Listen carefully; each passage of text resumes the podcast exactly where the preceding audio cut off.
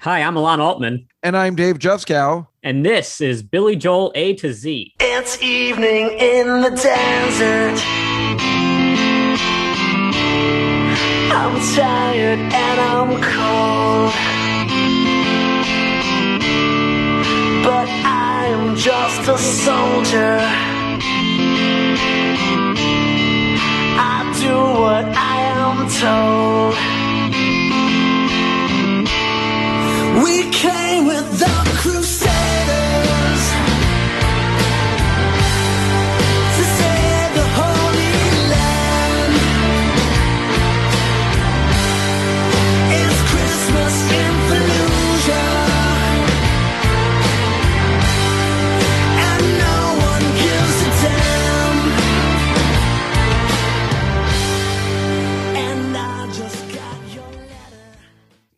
everybody, and welcome to the program. Today, we are talking about Christmas in Fallujah. We're not talking about having Christmas in Fallujah. We're talking about the one off Billy Joel song from 2007 that someone else performed, all of which will be revealed in today's show. Alon, I don't mind telling you, Christopher Bonanos didn't bother ranking it. I guess he just doesn't care about our soldiers. right. Glenn Gamboa, however, now we know why he might have 124 instead of 121 songs. He did place it, placed it at 107. That feels right. And this is what he says, which gives us uh, an opportunity to tell you exactly what the song is and what's it about if you aren't familiar with it. Glenn Gamboa from Newsday says the only song in Joel's catalog that was initially released with someone else singing on it. Joel felt that the tale of a soldier stuck in Iraq during the holiday should be sung by someone closer in age to those fighting in the war. So vocal duties went to Rockville Centre native Cass Dillon, though Joel plays on it and it bears the marks of a big Joel rock anthem. Although it's a bit lumbering, its heart was in the right place. Proceeds from the single went to a charity for veterans of the Iraq and Afghanistan wars. I have not heard this song probably since 2007. I don't think it's one anybody calls up. It's certainly not on anybody's seasonal list of Christmas songs. Uh, you know, as uh, John Lennon's and even uh, Band Aid and Live Aid are. But no, this does not come up ever. No one ever requests it. It doesn't have a Christmas feel to it. So it's a very odd song in the Billy Joel universe. Yeah, if it's on any Christmas list, it would be on the list of most depressing Christmas songs. And there are other depressing Christmas songs, but this one I think is number one. I, I agree that it's depressing, but I, you know, when I don't think of the lyrics, I don't listen to the lyrics when I hear it. I do actually like the bigness of it. You know, Billy Joel always puts the spin that's never going to disappoint us, which he did here.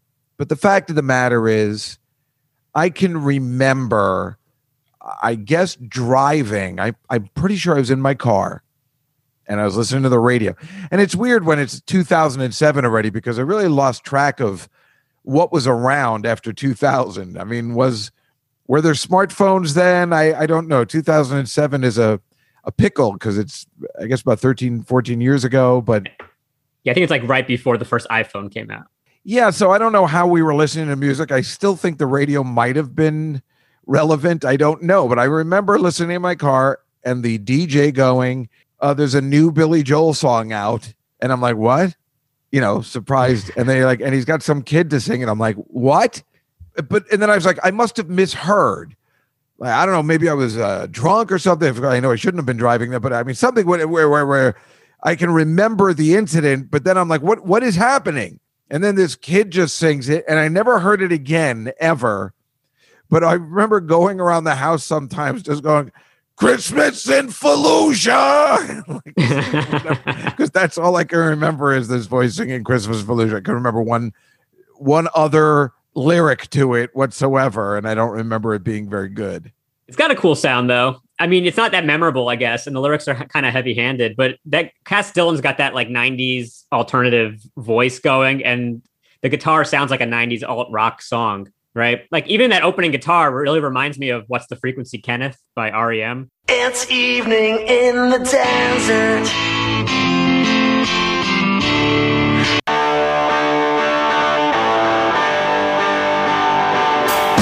What's a frequency Kenneth? No, Alon, what it is, and you're completely right that he's got that voice of the 90s, but it's a Disney voice of the 90s from any Disney show that was on any Disney Channel show that was on in the 90s that everybody thinks they can sing. Yeah, it's a cheap imitation of what a good uh, alt rock band would have been.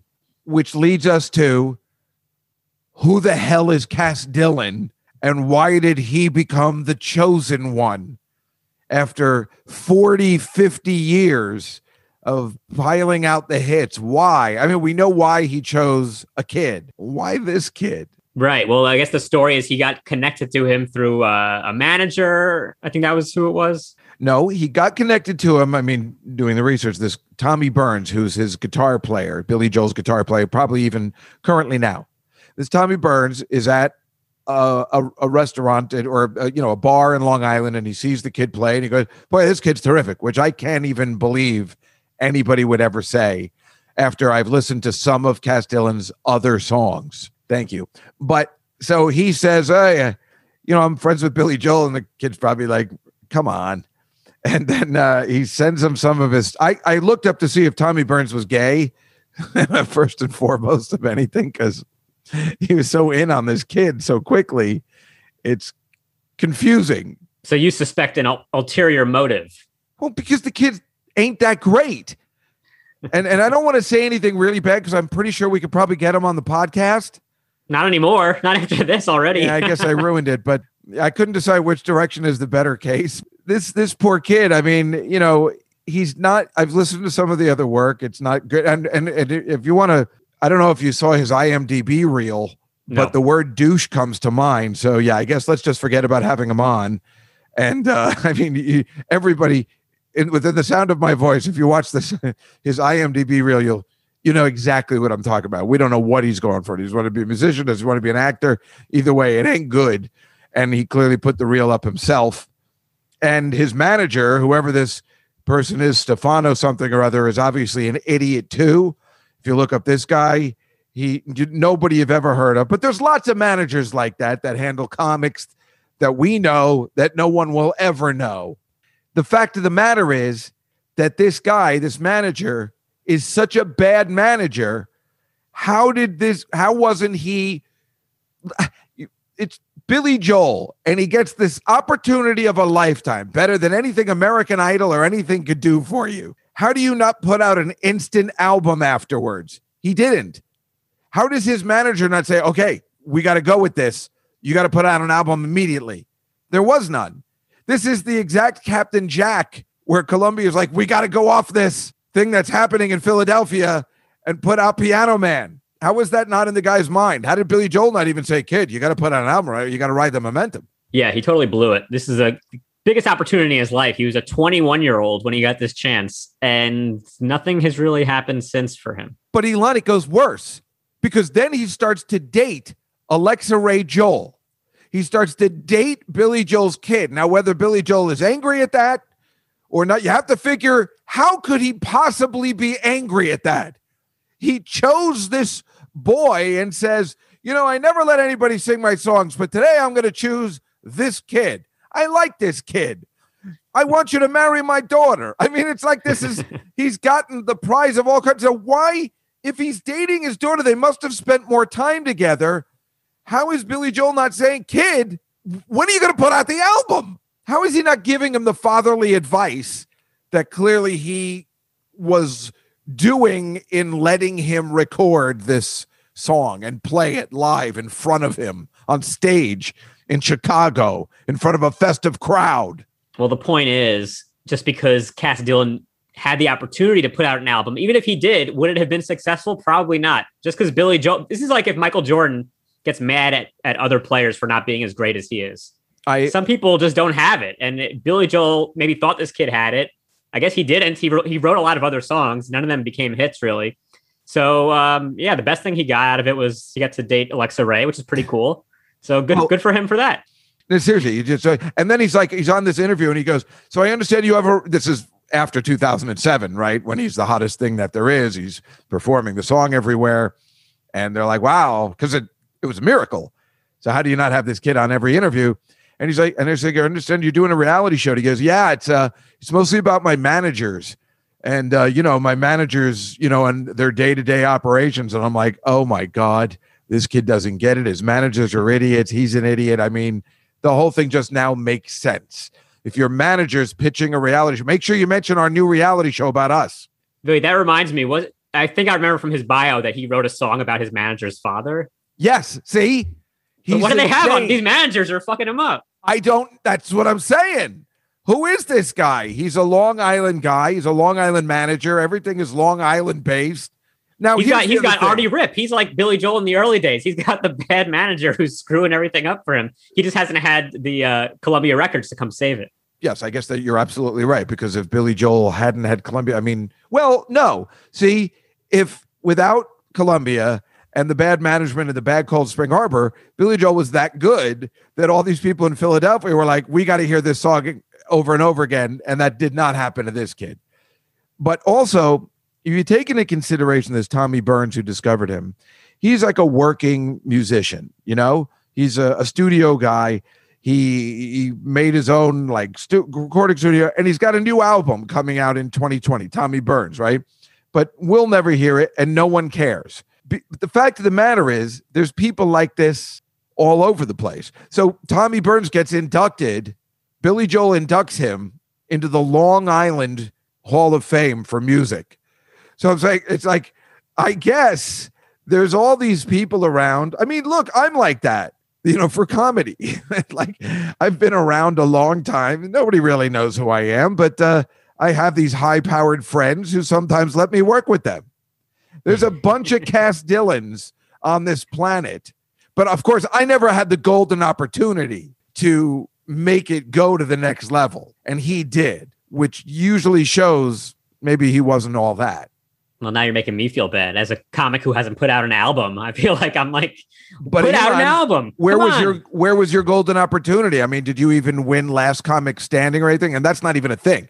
That doesn't even help anymore. So I'm just saying, like, I mean, you know, if you have somebody like Kelly Clarkson who has a boost from American Idol, and the couple of people, the three people who have really just two at this point with her and uh, the the country girl from American Idol that have really made it with this boost and then really took advantage of it. You know, it's very difficult to you know, again, this was a chance of a lifetime that that just never, it just never happens. I mean, the the, the fact that all this stuff had happened, Billy Joel never records again, and then all of a sudden he decides to make a comeback, and he says, "And here's the kid I'm going to do it with." And the weird part is, 2007. That's the exact same year he wrote the stupid song "We Hate the All My Life" thing. What Yeah. was it? What was it about that stupid year? It looks like he was dipping his toes into the water of popular music again and then got a little scared off. Maybe that's why he had someone else sing it. He was like, I, I still want to be the guy who isn't releasing new music, so I'm going to let this kid sing it. Yeah, he's younger, so he's like a soldier's age and all that. That's great. But like maybe Billy just didn't want to fully get back into Yeah, but now what you're saying, Alon, is that it's our fault, the public. We didn't embrace it enough and we let him down. And now we don't get to hear anything again. Do you know what he said in 2007? You know, when people say, Why haven't you done anything since 93? He goes, Oh, I'm writing all the time. I write all the time. It's like therapy. I have so many songs written. Remember, we were talking about that a while back. And Yeah. so he does have a catalog of- songs. He just doesn't record them. I don't know what he's waiting for to. So give them to other people. What it's are you like Chuck for? Berry. Chuck Berry apparently has like a huge vault of tons and tons, like 50 years of material that was never released, and probably also videos of women peeing. but also the music, the music too. And uh, I now that he's dead, maybe like we'll finally get to see the vaults of Chuck Berry and what's happening with Prince. So uh, if Billy, hopefully Billy has good material that's that he just doesn't want to put out there. I hope it's great. Well, I just don't, you know, if he's, you know, let somebody else do it if he doesn't want to do it. I, you know, we're we're all waiting. we'll sing it. We like singing Billy Joel. Give us the new stuff, and we'll put our own uh, take on But it. don't thinking. I don't stop thinking that. I was thinking after we finished the podcast. He's like, "All right, tough guy, you sing it then." All right, I will. he's just like, "Why don't you sing this new song?" Fine. Then you'll see how difficult it is. Nah, I don't think so. I think it'll work out great. The only thing this kid Cass Dillon did that was popular is an anime TV show theme. That's Oh yeah, popular. yeah. I saw that he did the theme for a Yu-Gi-Oh thing. That's Yeah, pretty it's cool. That's it's big with the kids. it's big with the kids, but it's still that voice. We- Christmas in Fallujah. it's so stupid. Going fast makes me feel alive. My heart beats in hyperdrive. Do you think you can win?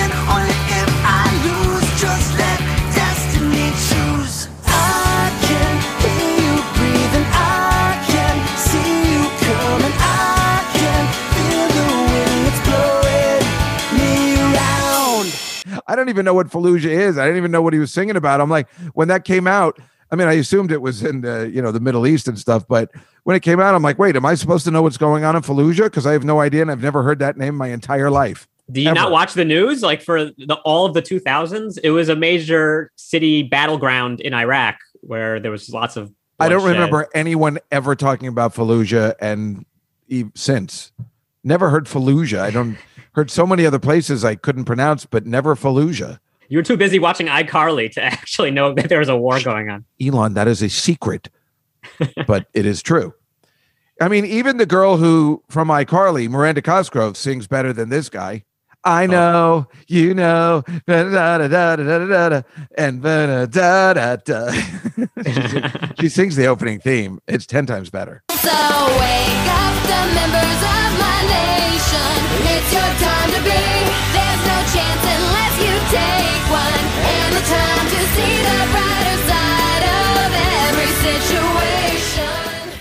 Maybe she should sing a version of this song. That would be pretty cool. Well, I would like to see anybody sing a version, including Victoria Justice from Victorious. Any of the Nickelodeon kids might be better than the Disney kids, who I really can't stand. Speaking of kids singing this song, I, this song reminded me a lot of um, "Happy Christmas, War Is Over" by John Lennon, and I just could imagine like if there was a choir of children singing it, like would that make it less depressing or more depressing? More depressing. But I, I'm, I'm going to sing a little bit of it right now in the style of that song, and tell me what you think. I think it, I think it's a pretty cool song this way. It's evening in the desert. I'm tired and I'm cold, but I am just a soldier. I do what I'm told. It's Christmas in Fallujah, and we ain't never coming home. There's no justice in the desert because there's no God in hell. What the? What, why didn't the, the, the last? What was that last sentence? I mean, you I had took, it, I took it from the middle of the song to make it more. Well, I don't understand the last line. I what, it's did it's it in rhyme? the song. Did it rhyme with the? no, I took took the last two lines because they were the most bloody and scary ones uh, from a different part of the song. Did you hear the other Christmas in Fallujah? no.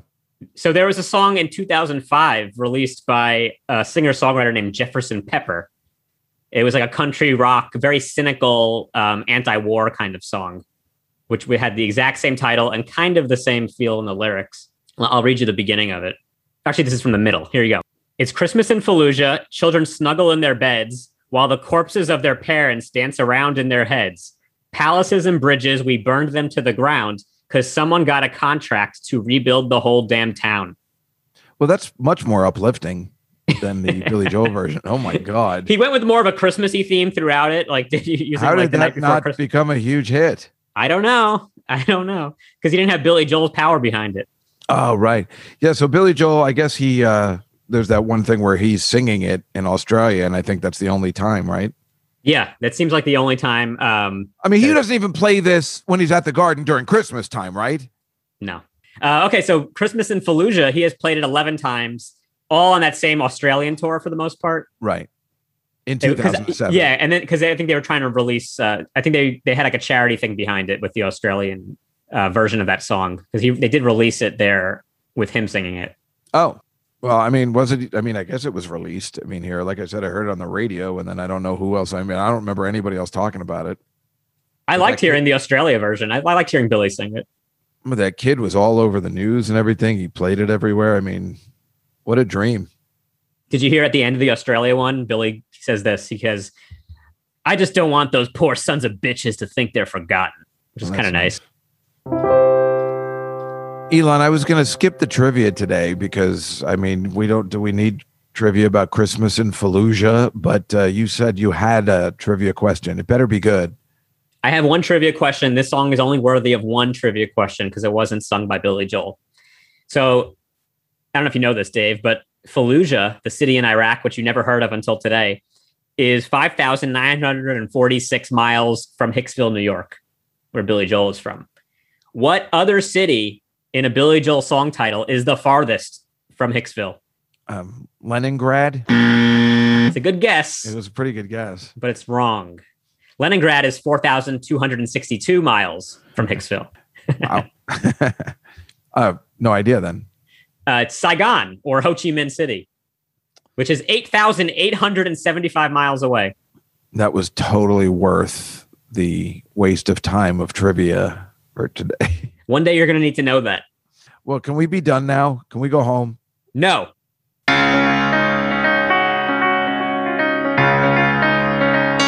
Well, folks, that was Christmas in Fallujah.